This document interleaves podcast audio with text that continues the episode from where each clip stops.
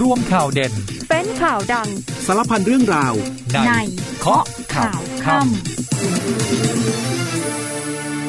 สวัสดีค่ะ คุณผู้ฟังคะต้อนรับเข้าสู่ช่วงเวลาของเคาะข่าวค่ำนะคะ เสาร์ที่ 1 ตุลาคม คุณผู้ฟังอยู่กับดิฉันยุวธิดาภูคำนวณค่ะ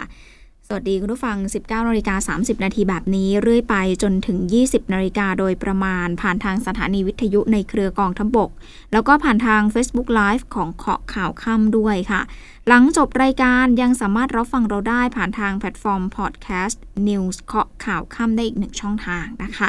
สำหรับประเด็นวันนี้ค่ะ แน่นอนหลายท่านก็ทราบกันอยู่แล้วแหละว่ามีเรื่องของโควิด -19 ที่ดีเดย์ปรับมาตรการที่เกี่ยวข้องหลายสิ่งหลายอย่างทีเดียว สืบเนื่องจากวันนี้จะเป็นวันแรกเนาะของการปรับให้โควิดในประเทศไทยเนี่ยเป็นโรคติดต่ออันตราย เป็นโรคติดต่อที่ต้องเฝ้าระวัง แล้วก็มีเรื่องของสถานการณ์น้ำค่ะ ยังคงต้องติดตามก็อัปเดตกันเพราะว่าหลายจังหวัดตอนนี้กระทบหนักทีเดียวค่ะ ขณะที่เรื่องของการลงทะเบียนคนละครึ่งเก็บตก ใครที่ยังไม่ได้ลงทะเบียนยังทันนะคะถึง4ี่ทุ่มวันนี้นะ กลับมาข้อข่าวกันต่อค่ะ คุณผู้ฟังคะข่าวแรกวันนี้ไปเริ่มกันที่เรื่องของโควิด -19 กันก่อนเลยค่ะ เพราะว่าวันนี้ถือเป็นวันเปลี่ยนผ่านจากโรคติดต่ออันตรายไปสู่โรคติดต่อที่ต้องเฝ้าระวัง การปรับให้เป็นโรคติดต่อที่ต้องเฝ้าระวัง ก็เป็นไปตามพรบโรคติดต่อพศ 58 ค่ะ แน่นอนว่ามีการนำมาซึ่งมาตรการที่เกี่ยวข้องทั้งหมด ก็มีการเปลี่ยนแปลงไปด้วยค่ะ วันนี้เรามาติดตามกันยาวๆ เดี๋ยวไล่เรียงให้คุณผู้ฟังฟังกันเนี่ยนะคะ เริ่มกันที่การรายงานยอดติดเชื้อโควิด -19 กันก่อนเลยค่ะ มีการปรับเรื่องของการแจ้งรายงานยอดด้วย โดยกำหนดให้รายงานเป็นรายสัปดาห์แทนนะคะ จากเดิมที่รายงานเป็นรายวันเนาะก่อนหน้านู้น แต่ว่าจากนี้ไปจะเริ่มรายงานเป็นสัปดาห์ รายงานสัปดาห์แรกกันที่ 3 ตุลาคมนี้เป็นต้นไปค่ะ แต่ว่าเบื้องต้นวันนี้กระทรวงสาธารณสุขเขาบอกว่าพบผู้ติดเชื้อรายใหม่ รักษาในโรงพยาบาล 823 ราย แล้วก็เสียชีวิต 7 ราย ขณะที่มาตรการหรือว่าการประกาศต่างๆ ที่เคยมีผลบังคับใช้ วันนี้หน่วยงานก็ทยอยยกเลิกแล้วค่ะ อย่างเช่น ทางกรุงเทพมหานครเองก็มีการประกาศยกเลิกบังคับใช้ประกาศเดิมต่างๆ ที่เกี่ยวข้องกับการควบคุมโรคด้วย ส่วนรัฐบาลวันนี้ก็มีการยกเลิกแอปพลิเคชันไทยชนะ ไม่ตรวจเอกสารโควิด ผู้เดินทางเข้าไทยแล้วค่ะ โดยเรื่องนี้คุณรัชดาธนาดิเรกรองโฆษกประจำสำนักนายกรัฐมนตรี บอกว่าเพื่อให้สอดคล้องกับการปรับโรคโควิด -19 เป็นโรคติดต่อที่ต้องเฝ้าระวัง นับตั้งแต่วันนี้เป็นต้นไป วันนี้ก็คือ 1 ตุลาคมเป็นต้นไป กรมควบคุมโรคของกระทรวงสาธารณสุขเขาได้ยกเลิกแอปพลิเคชันไทยชนะค่ะ ซึ่งข้อมูลทั้งหมดในระบบก็จะถูกทำลายทิ้ง ตามมาตรการความปลอดภัยทางสารสนเทศ ขณะที่กรมการกงสุลของกระทรวงการต่างประเทศก็ยกเลิกการตรวจสอบเอกสารที่เกี่ยวข้องกับโควิด -19 ด้วยค่ะ ไม่ว่าจะเป็นการรับรองการได้รับวัคซีน ผลตรวจหาเชื้อโควิดสำหรับผู้เดินทางเข้ามาในประเทศไทย อันนี้ก็ยกเลิกหมดเลย รองโฆษกรัฐบาลบอกอีกว่าขณะนี้รัฐบาลยังคงติดตามสถานการณ์การแพร่ระบาดอย่างใกล้ชิดนะคะ รวมไปถึงการรับวัคซีนเข็มกระตุ้นก็ยังคงเป็นสิ่งที่จำเป็นอยู่ เพราะว่าช่วยลดความเสี่ยงต่ออาการรุนแรงได้มาก โดยเฉพาะในกลุ่มผู้ที่สูงอายุแล้วหรือว่ากลุ่มเสี่ยง อยากให้ประชาชนทุกคนไปรับวัคซีนให้ครบถ้วนค่ะ แล้วก็ต้องเว้นระยะห่าง สวมหน้ากากอนามัย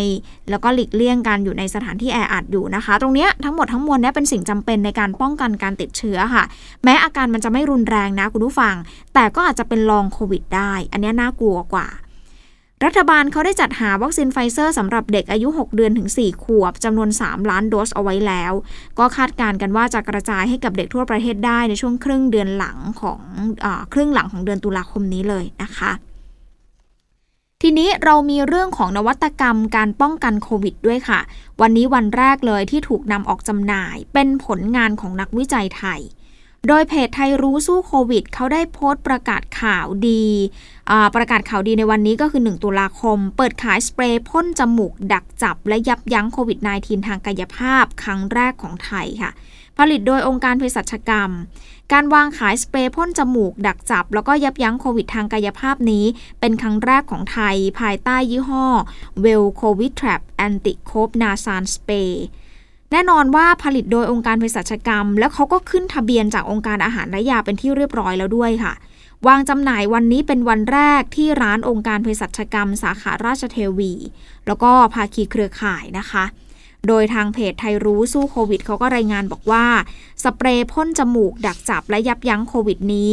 มีคุณสมบัติสามารถดักจับและยับยั้งเชื้อโควิดทางกายภาพ บริเวณโพรงจมูกต่อเนื่อง 6 ชั่วโมง หลักการทำงานเป็น 2 กลไกแบบนี้ค่ะ1ก็คือดักจับด้วย HPMC ทำหน้าที่เคลือบบริเวณพื้นผิวโพรงจมูก ทำให้ความสามารถในการเกาะของเชื้อไวรัสที่บริเวณโพรงจมูกลดลง 2. คือยับยั้งเชื้อไวรัสโควิดทางกายภาพที่เข้ามาภายในโพรงจมูก ด้วยภูมิคุ้มกัน ใช้พ่นที่โพรงจมูกทั้งสองข้างอสอดหัวพ่นเข้าไปในโพรงจมูกในแนวตั้ง แล้วก็พ่นข้างละ 1-2 ครั้ง ใช้ได้ตามต้องการทุก 6 ชั่วโมง ได้ถึงวันละ 3 ครั้งนะคะ มีขนาด 15 มิลลิลิตร ผู้สนใจสามารถสอบถามรายละเอียดเพิ่มเติมได้ผ่านทาง Line แอดของ COVID Trap หรือว่า Facebook ของ COVID Trap ก็ได้นะคะ ย้ำกันอีกครั้งหนึ่งคุณผู้ฟังคะสำหรับการเปลี่ยนมาตรการควบคุมการระบาดของโควิด มีผลตั้งแต่วันนี้เป็นต้นไป ก็คือกำหนดให้โรคให้โควิดเนี่ยเป็นโรคติดต่อที่ต้องเฝ้าระวัง เนื่องมาจากว่าสถานการณ์การระบาดทั่วโลกเราก็จะเห็นกันแล้วล่ะค่ะว่าแนวโน้มผู้ป่วยรุนแรง แล้วก็เสียชีวิตเนี่ยมันลดลง ประชาชนก็รับวัคซีนในระดับที่ครอบคลุมสูงแล้ว และภูมิคุ้มกันโรคก็เพิ่มขึ้นด้วย เขายุบสบค ยกเลิกพรกฉุกเฉิน และยกเลิกการรายงานตัวเลขผู้ป่วยรายวัน ผู้ติดเชื้อโควิดให้เข้ารับษารักษาตามสิทธิ์รักษาพยาบาล สิทธิ์บัตรทองสามารถติดต่อเพื่อเข้าสู่ระบบการรักษาได้ ที่ศูนย์บริการสาธารณสุข คลินิกอบอุ่น คลินิกชุมชนอบอุ่น หน่วยบริการปฐมภูมิของโรงพยาบาล ตามนโยบาย 30 บาทรักษาทุกที่ สถานพยาบาลที่ลงทะเบียนเอาไว้ หรือร้านขายยาในโครงการเจอแจกจบ ส่วนสิทธิประกันสังคมค่ะ ผู้ประกันตนที่มีอาการป่วยไม่รุนแรง รักษาแบบเจอแจกจบณสถานพยาบาลประกันสังคม และสถานพยาบาลที่ร่วมให้บริการของรัฐ แล้วก็เอกชนทุกแห่ง คลินิก ร้านขายยาที่ขึ้นทะเบียนกับสำนักงงานประกันสังคม ทั่วประเทศเลย โดยไม่เสียค่าใช้จ่ายนะคะ ส่วนกรณีมีความจำเป็นที่จะต้องเข้ารับการรักษาเป็นผู้ป่วยในดุลยพินิจของแพทย์ก็สิทธิพยาบาลแน่นอนว่าตรงนี้รักษาได้ในสถานพยาบาลทุกแห่งของรัฐนะคะ รวมไปถึงมีการยกเลิกมาตรการกักตัวสำหรับผู้ติดเชื้อโควิด ให้เน้นมาตรการ DMHT ซึ่งก็เป็นแนวทางปฏิบัติที่กระทรวงสาธารณสุขเขาแนะนำในการที่จะชะลอการระบาดของโควิด โดยเฉพาะการสวมหน้ากากอนามัยแล้วก็การล้างมือค่ะ ส่วนการเดินทางเข้าไทยตอนนี้ไม่ต้องแสดงเอกสารการฉีดวัคซีน หรือผลตรวจ ATK อีกต่อไปแล้ว ปิดจุดฉีดวัคซีนสถานีกลางบางซื่อแล้วก็จุดจัดจุดฉีดวัคซีนจุดใหม่แทน ขอรับบริการได้เลยตั้งแต่วันนี้เป็นต้นไปไม่มีค่าใช้จ่ายใด ๆ ทั้งสิ้นนะคะ จะเปิดที่สถาบันโรคผิวหนังอนุสาวรีย์ชัยสมรภูมิ สถานีกลางบางซื่อปิดแล้วนะคะ อะคุณผู้ฟังจากโควิด -19 ที่เราเล่าไล่เรียง ไม่ว่าจะเป็นมาตรการ ไม่ว่าจะเป็นเรื่องของนวัตกรรมใหม่ที่เข้ามา มาดูอีกหนึ่งโรคกันหน่อยค่ะ ยังคงต้องเฝ้าระวังกันอยู่ โรคฝีดาดลิง คือเมื่อค่ำวันเนี้ยค่ะ มันพบมีรายงานว่า เอ๊ะมาพบผู้ป่วยที่ภูเก็ตเพิ่มอีก แล้วพบเพิ่มอีกสองรายด้วย ตรงนี้นายแพทย์โอภาสการกวินพงศ์อธิบดีกรมควบคุมโรคบอกว่า ได้รับรายงานจากสำนักงานป้องกันควบคุมโรคที่ 11 นครศรีธรรมราช บอกว่าตรวจพบผู้ป่วยโรคฝีดาดลิงจำนวน 2 ราย ซึ่งเป็นผู้ป่วยยืนยันรายที่ 9 แล้วก็รายที่ 10 ที่จังหวัดภูเก็ตค่ะ ประวัติเนี่ยนะคะ พบว่ามีความสัมพันธ์ใกล้ชิด โดยผู้ป่วยยืนยันรายที่ 9 เป็นเพศหญิงสัญชาติไทยอายุ 37 ปี อาชีพเป็นพนักงานบริการค่ะ เริ่มป่วยมาตั้งแต่วันที่ 16 กันยายน เขาก็มีอาการไข้เจ็บคอปวดเมื่อยตามตัวค่ะ พอมาวันที่ 17 กันยา ผู้ป่วยก็ซื้อยามารับประทานเอง ต่อมาเริ่มมีผื่นที่บริเวณก้น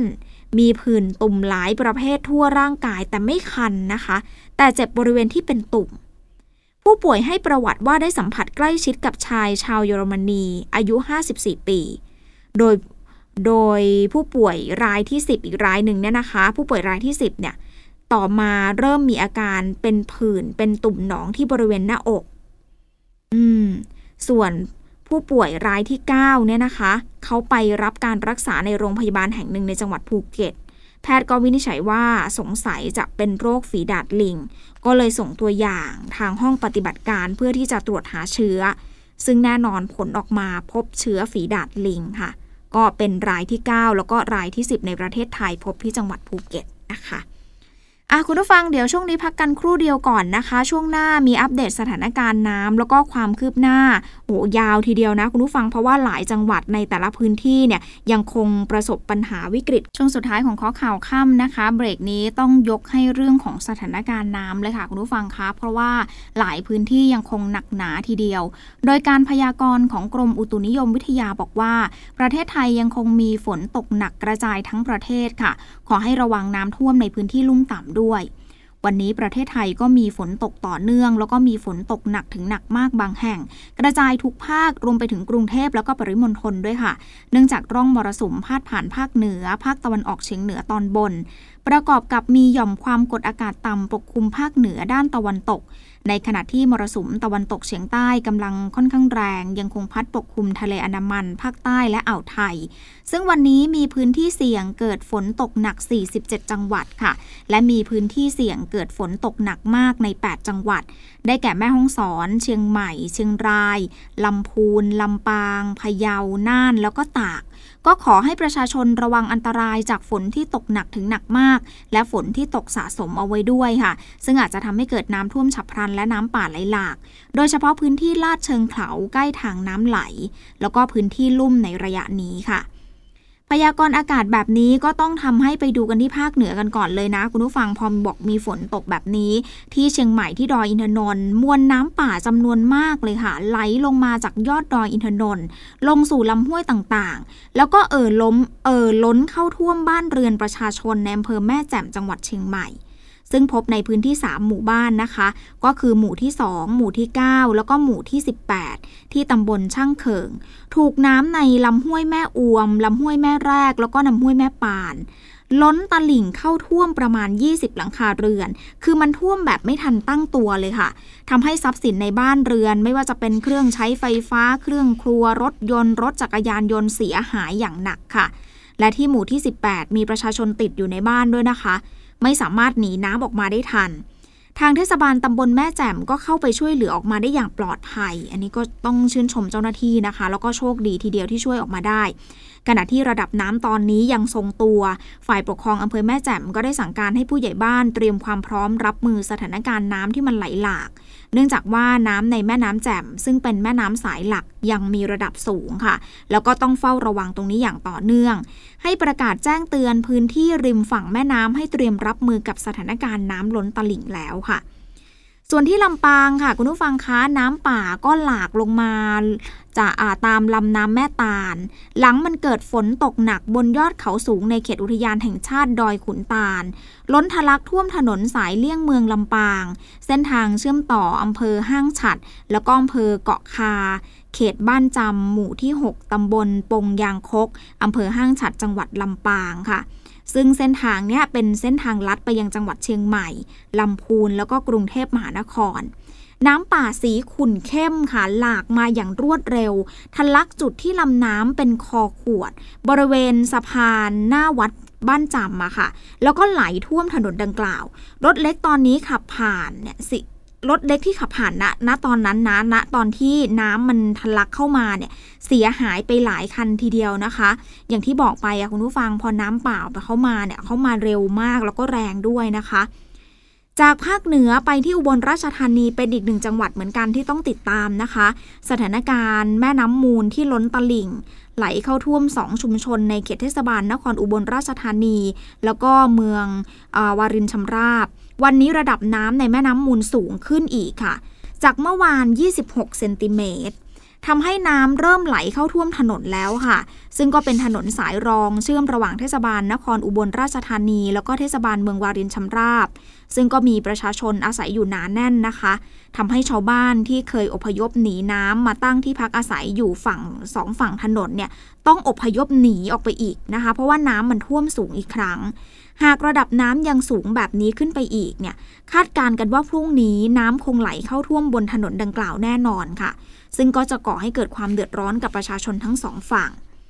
ส่วนที่ชัยนาทค่ะสถานการณ์น้ำในพื้นที่ลุ่มแม่น้ำเจ้าพยายังคงน่าเป็นห่วง หลังจากที่ระดับน้ำในแม่น้ำเจ้าพยายังคงมีแนวโน้มเพิ่มสูงขึ้นอย่างต่อเนื่อง จนทำให้พื้นที่ประสบอุทกภัยเริ่มขยายวงกว้างมากขึ้นค่ะ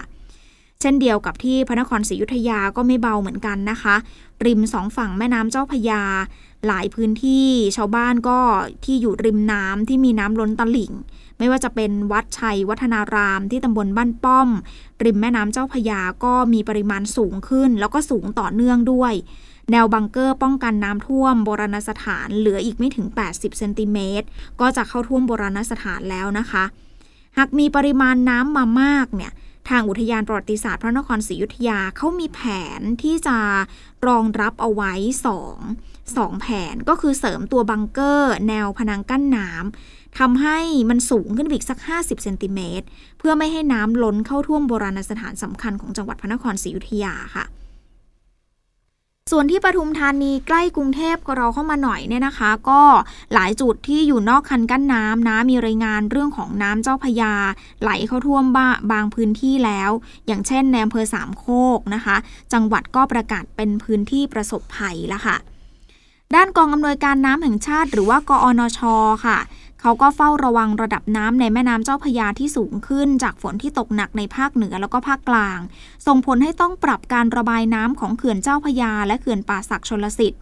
กอนชได้ออกประกาศเฝ้าระวังระดับน้ำบริเวณแม่น้ำเจ้าพยาต่อเนื่องหลายฉบับแล้วค่ะ หลังจากเกิดฝนตกหนักบริเวณภาคเหนือแล้วก็ภาคกลาง ส่งผลให้มีน้ำท่วม แล้วก็มีหลากลงสู่ลุ่มน้ำเจ้าพยา แล้วก็ลุ่มน้ำป่าสักมากขึ้น คาดการว่าจะมีปริมาณน้ำไหลผ่านบริเวณจังหวัดนครสวรรค์ที่สถานี C2 อยู่ในเกณฑ์ 2,600 ถึง 2,700 ลูกบาทเมตรต่อวินาทีค่ะ แล้วก็ไหลมารวมกันกับแม่น้ำสแกกรัง แล้วก็แม่น้ำสาขาไหลเข้าสู่เขื่อนเจ้าพยา ทีนี้กรมชลประทานเขาได้พิจารณารับน้ำเข้าคลองฝั่งตะวันตก แล้วก็ฝั่งตะวันออกเต็มศักยภาพคลองที่สามารถรองรับน้ำได้ ซึ่งก็จะทำให้มีปริมาณน้ำไหลผ่านเขื่อนเจ้าพยาเพิ่มขึ้น อยู่ในอัตรา 2,600 ถึง 2,700 ลูกบาทเมตรต่อวินาที ช่วงวันที่ 1 ก็คือวันนี้ไปจนถึงวันที่ 7 ตุลาคม ประกอบกับคาดการณ์จะมีปริมาณน้ำไหลลงเขื่อนป่าศักชลสิทธิ์ถึงวันที่ 6 ตุลาคม ประมาณ 800 ล้านลูกบาทเมตรค่ะก็จะทำให้ปริมาณน้ำในเขื่อนมีแนวโน้มเกินความจุที่ระดับกักเก็บสูงสุด จำเป็นต้องทยอยปรับระบายน้ำออกจากพื้นที่เนี่ยนะคะ ออกจากเขื่อนนะเขาก็จะมีการระบายออกแบบขั้นบันไดตั้งแต่วันนี้เลย แล้วก็จะควบคุมปริมาณน้ำไหลผ่านเขื่อนพระราม 6 ในอัตราไม่เกิน 800 ลูกบาทเมตรต่อวินาทีก็ต้องเฝ้าระวังกันละค่ะผลกระทบที่มันจะเกิดขึ้นในพื้นที่เสี่ยงในแม่น้ำป่าสัก บริเวณริมแม่น้ำป่าสัก ตั้งแต่เขื่อนพระราม 6 ที่อำเภอท่าเรือนะคะ ระดับน้ำจะเพิ่มสูงขึ้นจากเดิมประมาณ1เมตร20เซนติเมตรถึง1เมตร50เซนติเมตรนะคะแล้วก็จุดบรรจบแม่น้ำเจ้าพยาที่อำเภอพระนครศรีอยุธยาที่จังหวัดพระนครศรีอยุธยาเอง ตรงนี้ระดับน้ำก็จะเพิ่มสูงขึ้นจากปัจจุบัน 25-50เซนติเมตรค่ะ แม่น้ำเจ้าพยาด้านท้ายเขื่อน ระดับน้ำจะเพิ่มสูงขึ้นเหมือนกันนะคะ จากเดิมเนี่ยประมาณ 30-60เซนติเมตร บริเวณชุมชนพื้นที่ลุ่มต่ำนอกคันกั้นน้ำที่อำเภอสัพพยาจังหวัดชัยนาทที่อำเภออินบุรี เมืองสิงห์บุรี แล้วก็อำเภอพรมบุรี จังหวัดสิงห์บุรีอำเภอป่าโมกและอำเภอชัยโย คลองผงเพงจังหวัดอ่างทอง คลองบางบานอำเภอเสนา แล้วก็อำเภอผักไห่จังหวัดพระนครศรีอยุธยา รวมไปถึงประทุมธานี นนทบุรี กรุงเทพแล้วก็สมุทรปราการด้วยค่ะ เหล่านี้ก็ต้องเฝ้าระวังกันละค่ะ เพราะว่าพอมันเต็มความจุแล้วเนี่ยก็ต้องระระบายออก แต่กอนชเขาบอกว่าเขาจะระบายออกเป็นขั้นบันไดนะคะกนชเขาก็ให้หน่วยงานที่เกี่ยวข้องไปติดตามสถานการณ์น้ำอย่างใกล้ชิดค่ะ ไปตรวจสอบความมั่นคงของอาคาร ป้องกันริมแม่น้ำแล้วก็เสริมคันบริเวณจุดเสี่ยงที่เป็นพื้นที่ลุ่มต่ำริมแม่น้ำด้วย พร้อมปรับแผนบริหารจัดการน้ำอ่างเก็บน้ำเขื่อนระบายน้ำประตูระบายน้ำระบบชลประทาน เพื่อที่จะบริหารจัดการให้สอดคล้องกับสถานการณ์ค่ะสำหรับเขื่อนเจ้าพยาที่จังหวัดชัยนาทนะคะ ขอให้บริหารจัดการน้ำโดยใช้ระบบชนประทานนำเข้าคลองต่างๆ ทั้งด้านตะวันตก ด้านตะวันออกของแม่น้ำเจ้าพยาให้ได้มากที่สุด ตามศักยภาพของคลองชลประทานในแต่ละช่วงเวลาที่สามารถรองรับได้ค่ะ รวมทั้งให้แจ้งเตือนประชาชนที่อาศัยอยู่ในพื้นที่ ที่อยู่นอกคันกั้นน้ำด้วย แนวเขื่อนชั่วคราวด้วย ในบริเวณที่ไม่มีแนวป้องกันน้ำถาวรตรงนี้ที่เขาเรียกว่าแนวฟันหลอตรงนี้ต้องเร่งแจ้งเตือนประชาชนเลย แล้วก็พื้นที่จุดเสี่ยงที่เป็นพื้นที่ลุ่มต่ำริมแม่น้ำตรงนี้ต้องแจ้งให้ทราบล่วงหน้านะคะ เพื่อที่จะให้ประชาชนเขาเตรียมตัวได้ทัน คุณผู้ฟังคะเรื่องความเดือดร้อนของประชาชนจากสถานการณ์น้ำพลเอกประยุทธ์จันโอชานายกรัฐมนตรี และรัฐมนตรีว่าการกระทรวงกลาโหม ท่านได้สั่งการให้ทุกเหล่าทัพค่ะ ยังคงให้การสนับสนุนรัฐบาล ช่วยเหลือประชาชนที่ประสบอุทกภัยในทุกพื้นที่อย่างต่อเนื่อง หลังสถานการณ์พายุโนรูอ่อนกำลัง โดยยังให้ร่วมเฝ้าระวัง แล้วก็แจ้งเตือนประชาชนในพื้นที่เสี่ยงอยู่ เร่งระบายน้ำท่วมขังออกจากพื้นที่ชุมชน ลงสู่ลำห้วย แล้วก็ลำน้ำสายหลักให้เร็วที่สุด เพื่อที่จะบรรเทาความเดือดร้อนขณะเดียวกันก็ให้เตรียมแผนฟื้นฟูได้ทันท่วงที เมื่อสถานการณ์อุทกภัยคลี่คลายนะคะ แล้วก็จากสถานการณ์น้ำนี่เองค่ะ รัฐบาลก็เลยเชิญชวนให้ประชาชนโหลดแอปพลิเคชัน ThaiWaterติดตามสถานการณ์น้ำรับข้อมูลข่าวสารสถานการณ์น้ำที่ถูกต้องแล้วก็ฉับไว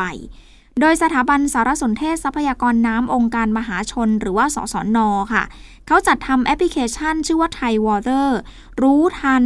รู้น้ำรู้อากาศทันใจทุกสถานการณ์ แอปนี้ค่ะเขาจะรวบรวมข้อมูลเรื่องน้ำทั้งจากหน่วยงานภาครัฐ เอกชนมากกว่า 50 หน่วยงานเลยนะคะ เพื่อให้ประชาชนอย่างเราๆเนี่ยนำไปติดตาม ไปดูภาพรวมระดับน้ำของประเทศ ลงมาถึงระดับจังหวัดก็ดูได้ แล้วก็มีรายละเอียดของแต่ละด้านด้วย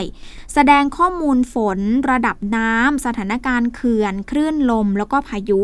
มีทั้งแบบสถานการณ์ปัจจุบันแล้วก็คาดการล่วงหน้าค่ะ ผู้ที่สนใจสามารถดาวน์โหลดแอปพลิเคชัน Thai Water ได้ทั้งใน Play Store แล้วก็ App Store เลยนะคะ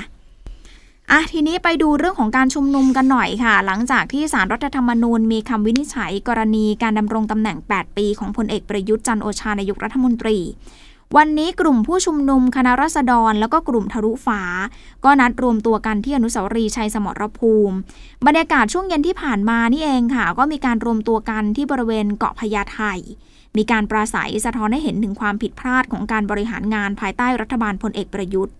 แกนนำบอกว่าจะไม่มีการเคลื่อนขบวนไปจุดอื่นนะคะ จะเน้นที่การปราศัยแลกเปลี่ยนความคิดความเห็นกันเท่านั้น แล้วก็คาดว่ากิจกรรมจะสิ้นสุดภายในเวลา 21 นาฬิกาค่ะ